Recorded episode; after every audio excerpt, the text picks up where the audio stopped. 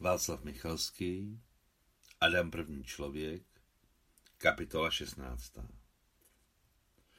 S každým novým aprílovým dnem řálo slunce víc a víc.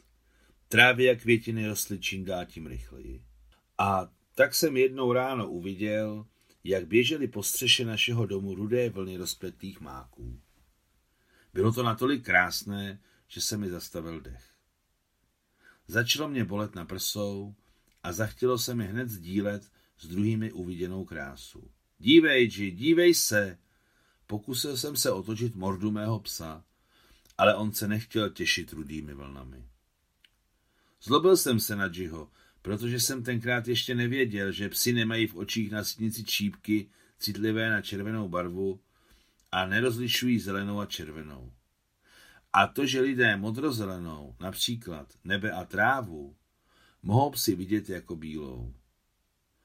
Za to odlišují množství odstínů šedé barvy a velmi dobře se orientují v šeru. Nechal jsem Jiho na pokoji a běžel do domu. Teto Nusio, teto Nusio, babuk, pojďte se podívat na tu krásu. Ada časně ráno odešel do města na jedno místo k jednomu člověku. Teta Kláva se ještě od včerejšího dne nevrátila z města. Teta Motě jako první reagovala na moji výzvu, za ní teta Nusia. A babuk jsem jednoduše vzal za ruce a vyvedl z domu.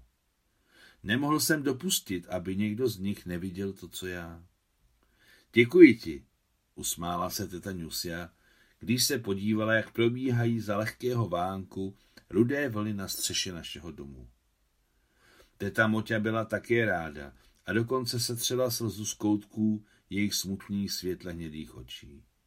Dobře, ušklíbla se babuk a laskavě mě plácla lehkou rukou na místo pod zády. To je dobře. Ten den přišli z aulu staříci a hakimové. Někdo chromí a někdo s prázdným rukávem. Úctivě pro ně z kanceláře vynesli dlouhé lavičky a všichni se na nich usadili na velký chabar, což znamená si spolu povídat. Mocné jaro nabralo síly, jaro roku 1945, které již brzy jednou a navždy nazvou vítězným jarem. Konec 16. kapitoly.